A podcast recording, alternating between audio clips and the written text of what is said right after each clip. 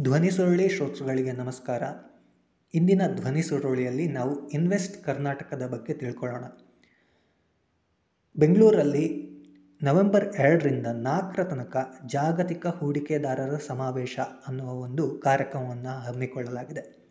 Build for the world ಎಂಬ ಅಡಿಬರಹದೊಂದಿಗೆ, ಆ ಉದ್ದೇಶದೊಂದಿಗೆ ಈ ಕಾರ್ಯಕ್ರಮವನ್ನು ಗ್ಲೋಬಲ್ ಇನ್ವೆಸ್ಟರ್ಸ್ ಮೀಟ್ ಅನ್ನು ಹಮ್ಮಿಕೊಳ್ಳಲಾಗಿದೆ. ಇದರಲ್ಲಿ ನಮ್ಮ ಮುಖ್ಯಮಂತ್ರಿಗಳಾದಂತಹ ಬಸವರಾಜ ಬೊಮ್ಮಾಯಿ, ಸಚಿವರಾದಂತಹ ಮುರುಗೇಶ್ ನಿರಾಣಿ, ಕೇಂದ್ರ ಸಚಿವರಾದ ನಿರ್ಮಲಾ ಸೀತಾರಾಮನ್, ಪಿಯೂಷ್ ಗೋಯಲ್, ಪ್ರಹ್ಲಾದ್ ಜೋಶಿ ಮತ್ತಿತರರು ಉಪಸ್ಥಿತರಿದ್ದರು. ಪ್ರಧಾನಿ ಮೋದಿಯವರು ವರ್ಚುವಲ್ ಉದ್ಘಾಟನಾ ಸಮಾರಂಭವನ್ನು ಎರಡನೇ ತಾರೀಖರಂದು ಹಮ್ಮಿಕೊಂಡಿದ್ದರು. ಈ ಕಾರ್ಯಕ್ರಮದಲ್ಲಿ ಕೈಗಾರಿಕೆ ಹಾಗೂ ವಿವಿಧ ಉದ್ದಿಮೆಗಳ ಹಲವಾರು ವಿಭಾಗಗಳನ್ನು ಉತ್ತೇಜನ ಮಾಡುವಂತಹ ಹೂಡಿಕೆಗಳನ್ನು, ಯೋಜನೆಗಳನ್ನು ರೂಪಿಸಲಾಗ್ತದೆ.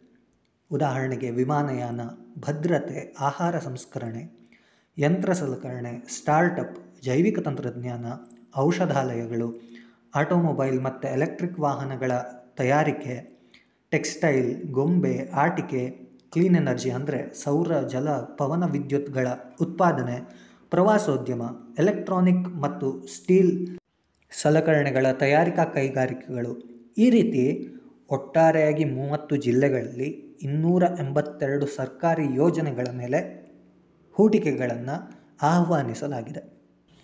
ಈ ಯೋಜನೆಯಲ್ಲಿ ಜಾಗತಿಕ ಹೂಡಿಕೆದಾರರು ಮತ್ತು ಹಲವು ವಾಣಿಜ್ಯ ಉದ್ದಿಮೆದಾರರು ಭಾಗವಹಿಸಿದ್ದಾರೆ. ಅದರಲ್ಲಿ ಜಿಂದಾಲ್ ಮುಖ್ಯಸ್ಥರಾದ ಸಜ್ಜನ್ ಜಿಂದಾಲ್, ಕಿರ್ಲೋಸ್ಕರ್ ಮೋಟಾರ್ನ ವೈಸ್ ಚೇರ್ಮನ್ ಆದ ವಿಕ್ರಮ್ ಎಸ್ ಕಿರ್ಲೋಸ್ಕರ್ ವಿಕ್ರೋ ಮುಖ್ಯಸ್ಥರಾದ ಪ್ರೇಮ್ಜಿ ಅವರು, Adani ಪೋರ್ಟ್ಸ್ನ C E O Karan Adani ಅವರು, ಈ ರೀತಿ ಹಲವು ಹೂಡಿಕೆದಾರರು, ಉದ್ದಿಮೆದಾರರು ಇಲ್ಲಿ ತಮ್ಮ ವಿಷಯಗಳನ್ನು ಹಂಚಿಕೊಳ್ಳಲು, ತಮ್ಮ ಹಣವನ್ನು ಹೂಡಿಕೆ ಮಾಡಿಕೊಳ್ಳಲು ಆಸಕ್ತಿ ತೋರಿದ್ದಾರೆ.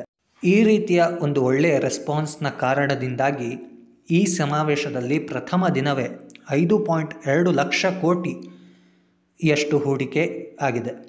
ಏಳು ಕಂಪನಿಗಳು manufacturing green hydrogen and derivatives ಮೇಲೆ ಎರಡು ಪಾಯಿಂಟ್ ಒಂಬತ್ತು ಲಕ್ಷ ಕೋಟಿಯನ್ನು ಹೂಡಿಕೆ ಮಾಡಿದರೆ ಒಂದು ಪಾಯಿಂಟ್ ಎರಡು ಒಂಬತ್ತು ಲಕ್ಷ ಕೋಟಿ ರಿನ್ಯೂವೇಬಲ್ ಎನರ್ಜಿ ಮೇಲೆ ಹೂಡಿಕೆಯಾಗಿದೆ. ಅಂದರೆ ನಾವು ತಯಾರಿಸುವಂತಹ ಉತ್ಪನ್ನಗಳು, ಇಂಧನಗಳು ದೊಡ್ಡ ಹೂಡಿಕೆಯನ್ನು ಪಡಿ, ಪಡೆದುಕೊಳ್ತಾ ಇವೆ. ಇನ್ನು ಆರು ಕಂಪನಿಗಳು ಎರಡು ಇಪ್ಪತ್ತೈದು ಸಾವಿರ ಕೋಟಿಯನ್ನು ಐರನ್, ಸ್ಟೀಲ್ ಮತ್ತು ಸಿಮೆಂಟ್ ರೀತಿಯ ಉತ್ಪಾದನೆಗಳಿಗೆ, ಆ ಉದ್ದಿಮೆಗಳಿಗೆ ಹೂಡಿಕೆ ಮಾಡ್ತಾ ಇದೆ. ಇದರಲ್ಲಿ ನಾವು ನೆನಪಲ್ಲಿಟ್ಕೊಳ್ಬೇಕಾದಂತಹ ಸಂಗತಿ ಏನಪ್ಪ ಅಂದರೆ ಇದರಲ್ಲಿ ಭಾರತೀಯರಷ್ಟೇ ಅಲ್ಲ. ಪ್ರಪಂಚದಾದ್ಯಂತದ ಬೇರೆ ಬೇರೆ ದೇಶಗಳು ಹೂಡಿಕೆಯಲ್ಲಿ ತೊಡಗಿಕೊಂಡಿವೆ. ಸೌತ್ ಕೊರಿಯಾದಿಂದ ನೆದರ್ಲೆಂಡ್ ಮತ್ತು ಜಪಾನ್ಗಳಂತಹ ದೇಶಗಳಿಂದಲೂ ಕೂಡ ಇಲ್ಲಿಗೆ ಆ ರೆಪ್ರೆಸೆಂಟೇಟಿವ್ಸ್ಗಳು ಬಂದು ಅವರ ಟಾಪ್ಗಳನ್ನು ಕೊಟ್ಟು ತಮ್ಮ ಹೂಡಿಕೆಗಳನ್ನು ಈ ಸಮಾವೇಶದಲ್ಲಿ ಮಾಡಲು ಉತ್ಸುಕರಾಗಿದ್ದಾರೆ.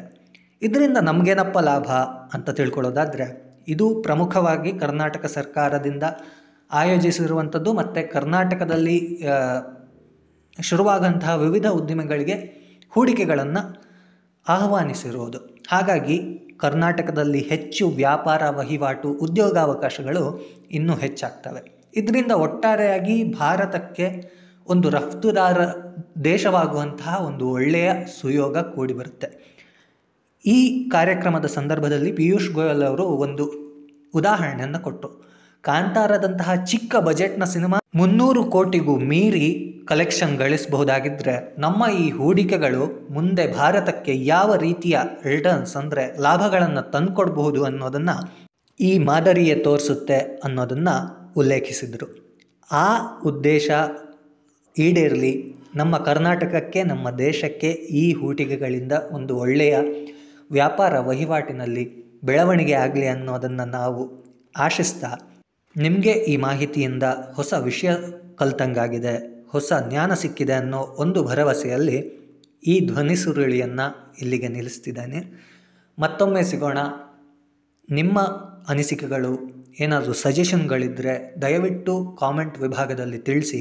ಹಾಗೆ ಈ ವಿಷಯ ಇಷ್ಟ ಆಗಿದ್ರೆ ಲೈಕ್ ಮಾಡಿ ಇನ್ನೊಬ್ಬರಿಗೂ ತಿಳಿಸ್ಬೇಕು ಅಂತ ಹೇಳಿದ್ರೆ ಶೇರ್ ಮಾಡಿ.